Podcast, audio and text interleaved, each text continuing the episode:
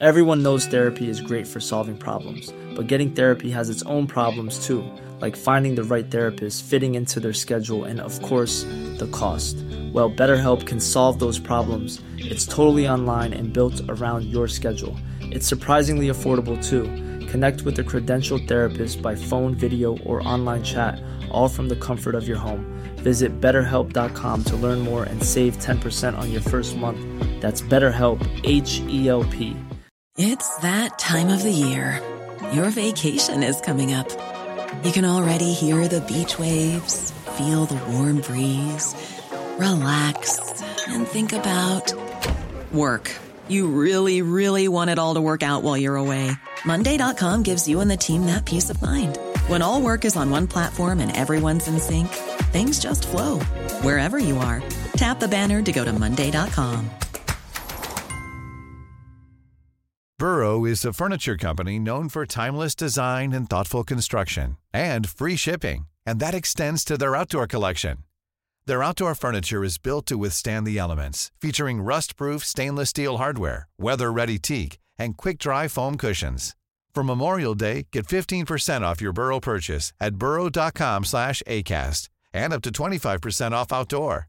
That's up to 25% off outdoor furniture at burrow.com slash ACAST. Du lytter til en podcast fra TV2. En af de ting, som er meget mærkeligt, det er, at da vi får Henriettes mobiltelefon undersøgt, der viser det sig, at der er tre indgående opkald, som er slettet på hendes telefon.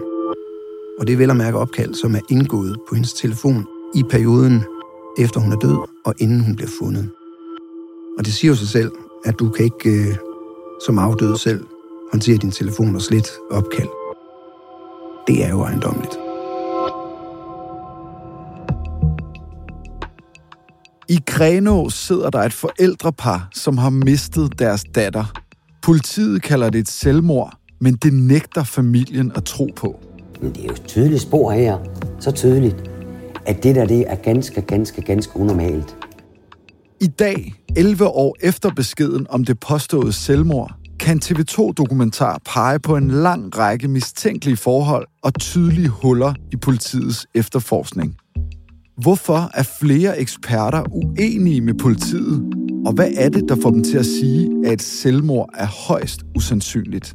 Du lytter til Dato. Mit navn er Joachim Claus Høj Bindslev.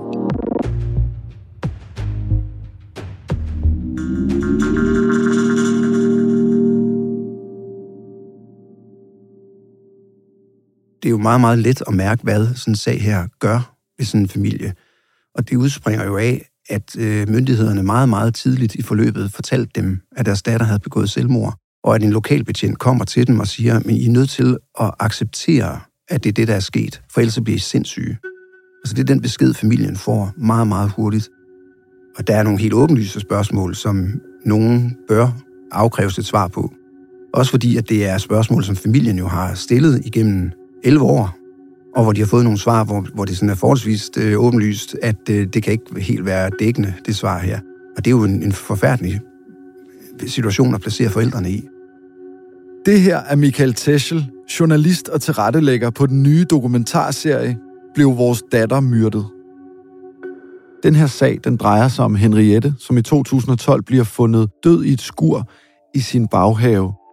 Hvem var Henriette egentlig? Henriette er en 28-årig pige. Hun kommer af en kernefamilie, far, mor og tre søskende af de. Hun er i gang, netop gået i gang med sit drømmestudie. Hun har de sidste fire år været kæreste med Jakob, men det forhold det gik i stykker i øh, sommeren 2012, altså fire måneder inden det tidspunkt, hvor øh, Henriette forsvinder.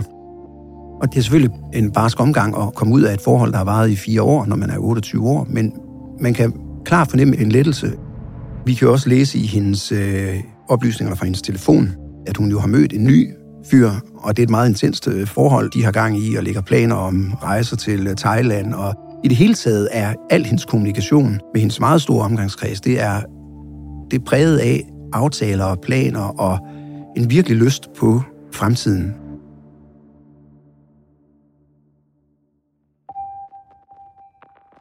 Henriette Åbenhus bliver fundet død en mandag eftermiddag den 1. oktober tilbage i 2012. Hvad er det, der går forud for den eftermiddag, hvor Henriette bliver fundet død? Lørdag den 29. september 2012, der tager Henriette til øh, en pigemiddag i øh, Bønderup nord på Djurs. Det er Henriettes øh, lille søster, der kører hende øh, op til to veninder, Nana og Malene. Og der er rigtig god stemning i bilen. Der er synges og pjattes, og de her to søskende har en aftale med deres mor Hanne om søndagen, at de skal ud og handle, ud og shoppe sammen. Der er rigtig god stemning, og Henriette bliver sat af op i Bønderup, har en god aften med veninderne, og sammen med veninden Malene, der tager de senere ind til Grenå. Der er gang i den på det spillested, der hedder Beta House, som ekskæresten Jakob er medforpagter af. Vi kan se på øh, sms-korrespondancen med venner og veninder, at der er virkelig godt gang i den derinde. Henriette danser, hun er glad, hun øh, skriver med hendes nye flørt, eller fyr, som vi skal kalde det, og øh, en masse andre venner og bekendte. Og da det bliver midnat, så tager veninden Malene hjem, og Henriette fortsætter i byen sammen med en anden veninde. Og senere på natten omkring kl. 2, der går Henriette på det diskotek, der hedder Bongos. Det er byens helt store diskotek. Der kan vi se, at øh, Henriette danser. Hun smiler og øh, hopper rundt og har en fest. På et tidspunkt omkring klokken øh, halv fire om morgenen, der ser det ud, som om hun er på vej ud af diskoteket. Hun kommer smilende gående fra dansegulvet sammen med en ven og er på vej mod stedets garderobe. Da ekskæresten Jakob griber fat i hende og trækker hende ind til siden, hvor der står en hel gruppe af deres venner og taler sammen, og der bliver uddelt kys og kram på kryds og tværs, og der bliver helt tydeligt grint, og stemningen den er god. Efter fem minutter, så ændrer stemningen sig lidt, fordi så kan man se, at Jakob og Henriette begynder at tale sammen, bare de to. Og så er der en 5-6 minutter, hvor man kan se, at stemningen gradvist bliver lidt, sådan lidt mere alvorlig. Og vi ved jo i forvejen, at der har været nogle økonomiske problemer, i, også omkring øh, hussalget. Men det, der i hvert fald sker, vi kan se, det er, at Henriette giver ham et dask efter en 5-6 minutter. Sådan, du ved, sådan et, et slag på skulderen, som om, at øh, du er træls, din idiot, eller din klaptorsk, et eller andet Og så vender hun sig om, og så går hun. Ikke noget med, at hun løber grædende, men hun går stille og roligt ned mod garderoben, stiller sig i kø, venter, får sin jakke udleveret og forlader diskoteket. Nu kan vi så få overvågningsbillederne følge hende ned igennem gaden her, hvor diskoteket ligger på, ned mod en rundkørsel. Og der bliver hun løbet op af en veninde, der tydeligvis, kan man se på videoen, vil i kontakt med hende. Henriette vil ikke i kontakt med veninden her, fremgår også meget tydeligt af videoovervågningen, men hun fortsætter videre væk i den retning, hun kommer gående i, men i et øget tempo. Veninden slår ud med armene og vender om. Og da Henriette forsvinder ud af den her kameravinkel, der er det det sidste, man faktisk ser til hende. Allerede næste dag, søndag morgen, da hun ikke dukker op til den aftale, hun har med sin mor og søster, der begynder de jo at undre sig over, hvor hun er henne, fordi det ligner ikke Henriette ikke at overholde sine aftaler. Men det er jo også en 28-årig pige, som har været i byen, og der kan jo have været sket hvad som helst. Hun kan sove hos en veninde, så de ligger ikke mere i det på det her tidspunkt her. Men i takt med, at dagen går, og det bliver aften, og hun ikke har været hjemme og skiftet tøj endnu, og hendes bil stadigvæk holder hjemme hos øh, forældrene, og forældrene i øvrigt har hendes nøgler, så begynder de at blive bekymrede. Og næste morgen, altså mandag morgen, da hun stadigvæk ikke er dukket op, hun ikke ligger i sin seng, der bliver familien rigtig bekymret. Og så begynder de at ringe rundt og sætte en eftersøgning i gang. Mandag er Henriette Åbenhus endnu ikke dukket op, og klokken 9 om morgenen tager hendes lille søster og to af hendes venner derfor ned til det hus, hvor Henriette for nylig har boet med sin ekskæreste. De to venner kravler ind over plankeværket og hopper faktisk ned i haven ganske få meter, to til tre meter fra det sted, hvor Henriette står. Men de ser hende ikke. Lillesøsteren bemærker, at lyset i huset er tændt. Hun slukker det, efter de har gennemsøgt hele huset, og sammen med de to venner forlader grunden igen, efter de ikke har kunne finde Henriette. Så kontakter de politiet, og dagen går med at forsøge at eftersøge hende. De får en melding fra politiet om, at Henriettes telefon er gået på en mast i Birkerød, og det viser sig senere at være en fejl. Og da de får at vide, at det er en fejl, så beslutter de sig klokken 4 om eftermiddagen for at køre ned og kigge på huset igen og søge huset igennem igen for at se, om hun er der. Der er det Henriettes lille søster Pernille og hendes kæreste Anders. Og da de kommer tilbage til huset, der går Pernille da hun kommer ind på grunden, der ser hun, at det lys, hun har slukket, da de var der om morgenen, det er tændt igen. Og det går hun ned for at slukke. Og samtidig så går hendes kæreste Anders ned igennem haven. Og så skriger han lige pludselig. Hun står i skuret det er sådan, hun bliver fundet, og det er klokken 4 mandag eftermiddag. De ringer 112, og både læge og politi ankommer på adressen. Familien bliver bedt om at forlade området, fordi lægen mener, at dødsfaldet ser mistænkeligt ud, og en retsmediciner bliver tilkaldt. Men allerede tre timer senere, tre timer og kvarter senere, der meddeler den kriminalassistent, som er på stedet sammen med retsmedicineren, at han ikke ser, at der er nogen tegn på en forbrydelse, og derfor bliver det nedfældet i dødsattesten, at livet kan udleveres til brænding eller begravelse, da der ikke er nogen tegn på, at der er foregået noget ulovligt. Hvad baserer de det på?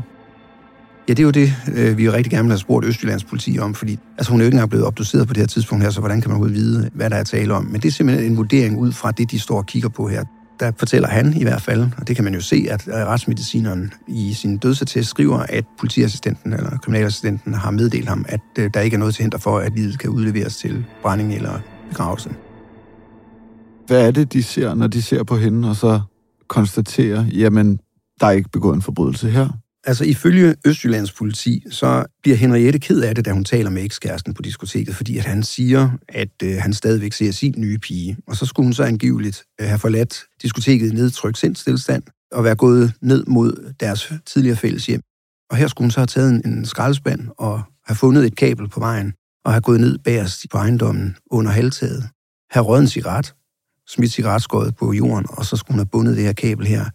Og så fordi hun var nedtrykt over, at øh, det forhold det var slut, så hun så valgt at tage sit eget liv. Det er politiets udlægning af det. Forældrene er i chok efter fundet af Henriette Åbenhus.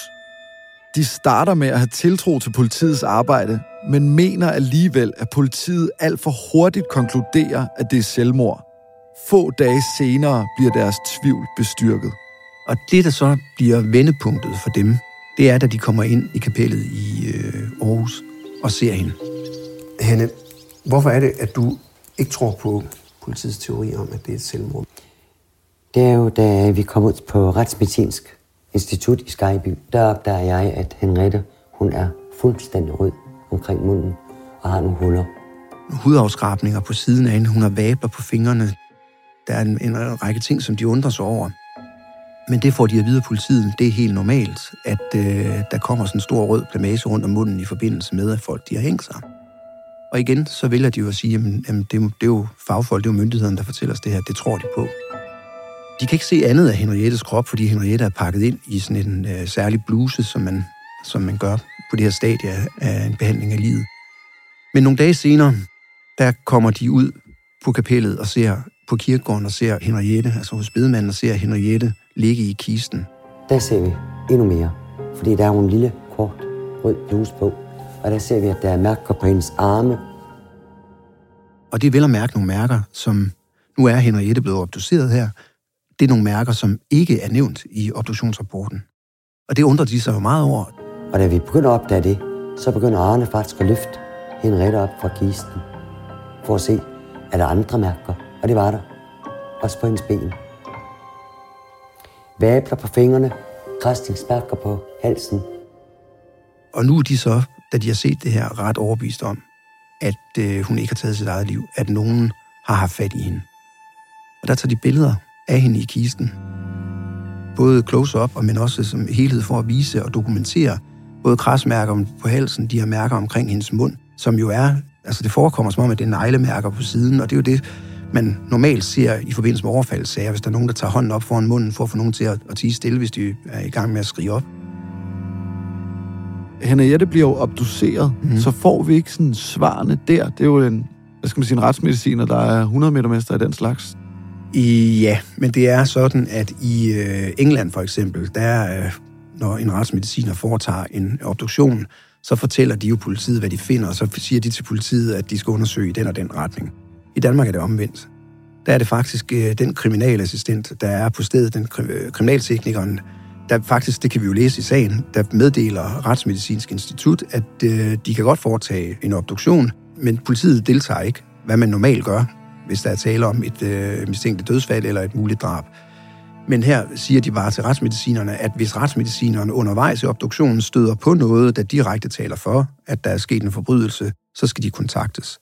Og det er klart, at hvis en retsmediciner falder over noget, hvor man siger, at det her det er stærkt mistænkeligt, så vil politiet også reagere på det. Men det sker ikke i den her sag her.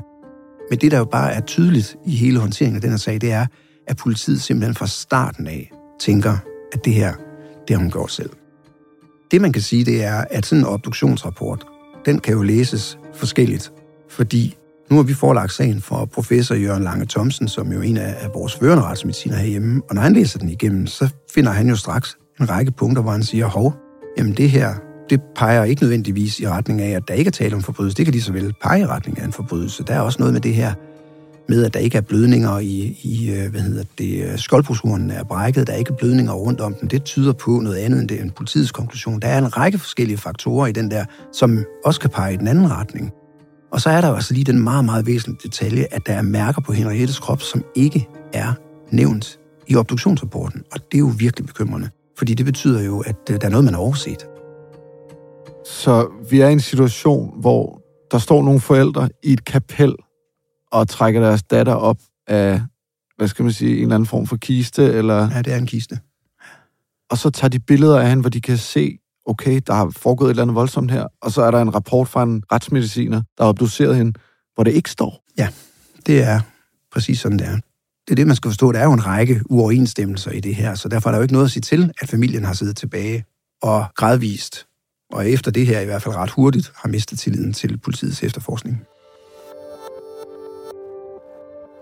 Forældrenes oplevelse sætter gang i en række spørgsmål til politiet, som lukker mere og mere om sig selv. Men tre måneder senere bliver sagen genåbnet. Nu efterforskes den som et muligt drab. Hurtigt herefter bliver den dog henlagt igen, og efterforskningen stanses.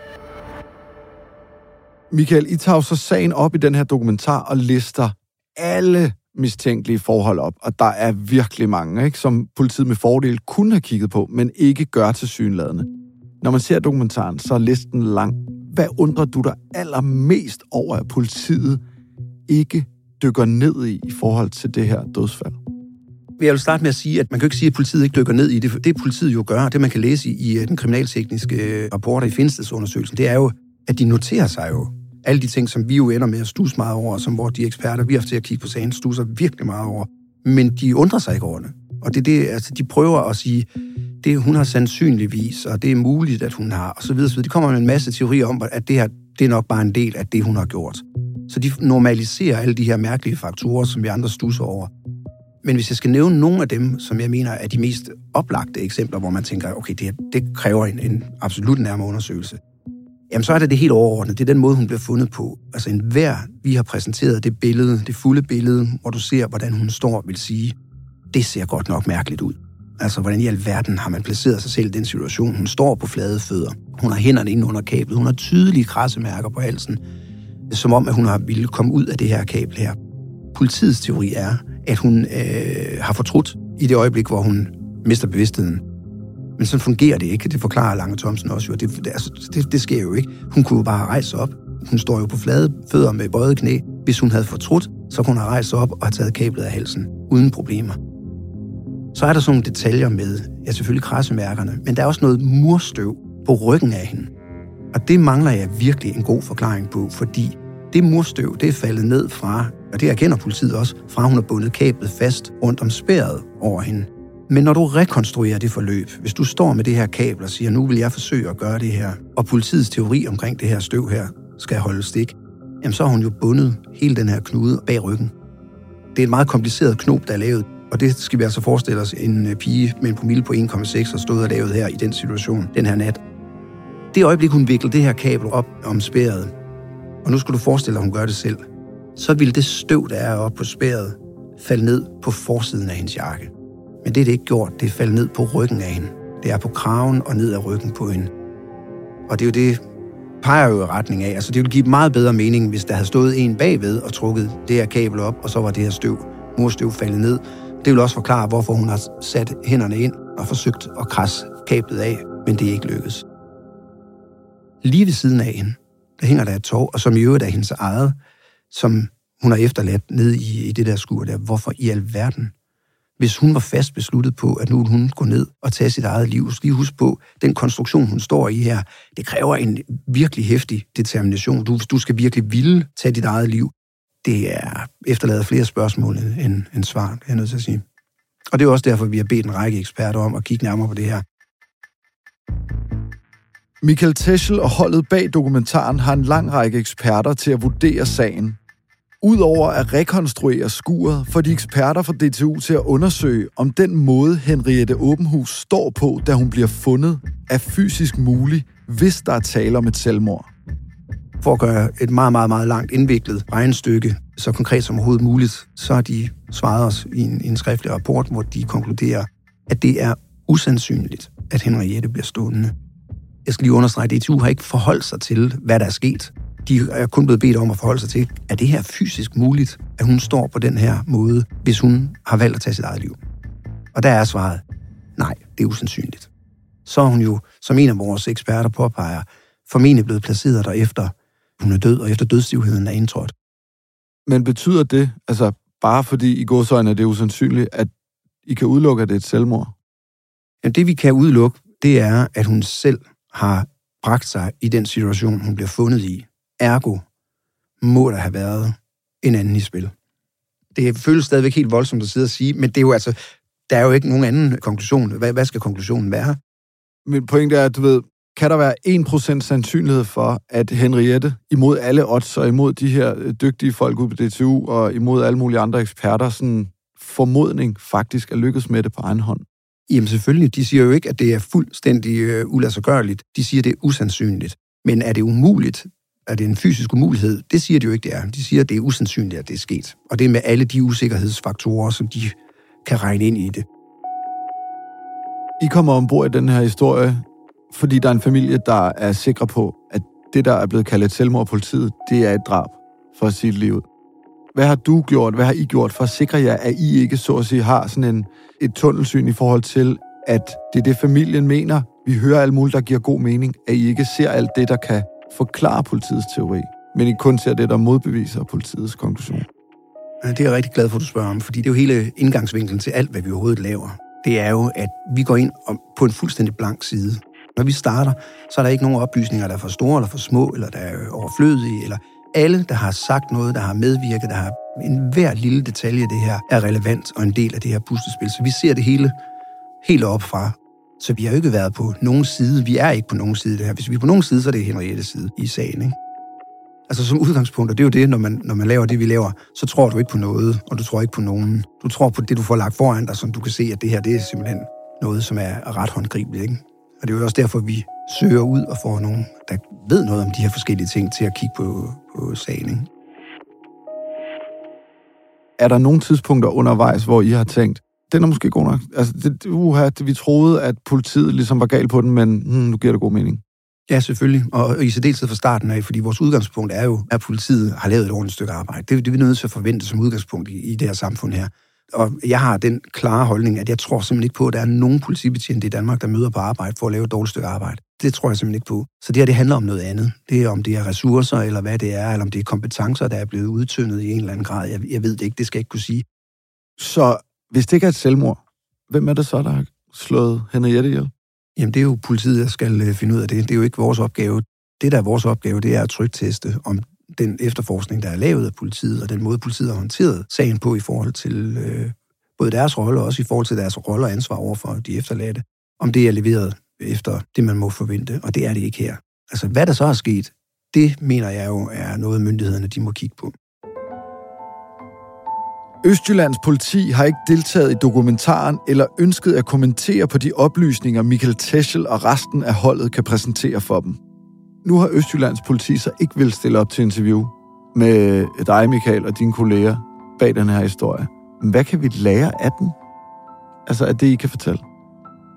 Altså, hvis jeg var Østjyllands politi, så ville jeg nok lære af det her, at øh, man bør stille op, stå på mål for det arbejde, man har leveret. Jeg synes, at det her med at gemme sig er helt håbløst i sådan en situation her, fordi der rejser jo nogle spørgsmål her, som man skal kunne svare på som øh, politi.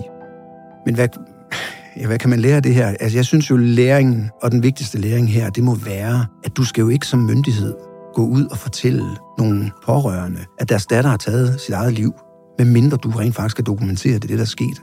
Så skal du jo gå ud og sige, at vi ved ikke, hvad der er sket, men vi efterforsker det selvfølgelig. Vi kan ikke umiddelbart se, at der er tegn på en forbrydelse, men vi kigger selvfølgelig sagen grundigt igennem. Det er det øjeblik, du går ud og siger, jeg stadig har taget sit eget liv. Så sker der jo noget i mennesker. Så sker der noget i forældre. Så begynder du at sige, jamen, har jeg været forfærdelig forældre? Har jeg slet ikke set, at min datter har været i nød? Er det at komme ud af det blå? Det sker jo nogle gange, at folk træffer det valg at tage sit eget liv ud af det blå, uden der har været nogen forvarsling på det overhovedet. Men det er meget sjældent, det sker, når der er så mange tegn på, at folk er i en helt anden retning i, i livet, som det er her. Er der noget, der tyder på, at politiet har lært af de fejl, der er blevet begået i den her sag? Det kan jeg ikke se, men det vil jeg jo gerne kunne sige, at det havde de. Men det ville jo kræve, at politiet ville tale med os, og det øh, vil de ikke. Hvad håber du, der kommer til at ske nu? Altså, jeg håber, jeg både håber og regner med, at Østjyllands politi genoptager sagen, og at øh, de som minimum kan fortælle familien, at de efterforsker den, og de efterforsker de nye oplysninger i sagen. Michael Tassel, tak fordi du kom. Selv tak. Hvis du er i krise eller har tanker om selvmord, så sig det til nogen. Du kan kontakte Livslinjens telefonrådgivning på 70 201 201 eller gå ind på livslinjen.dk. TV2 har forelagt Østjyllands politi alle kritikpunkter. De afviser at stille op til interview og vil heller ikke svare på spørgsmål vedrørende håndtering af sagen eller forholde sig til de nye oplysninger. Første afsnit af Blev min datter myrdet kan ses på TV2 Play fra i dag. Dagens program er tilrettelagt af Rikke Romme. Ida Skjærk står for lyddesign. Astrid Louise Jensen er redaktør. Og mit navn er Joachim Claus Høj Bindslev.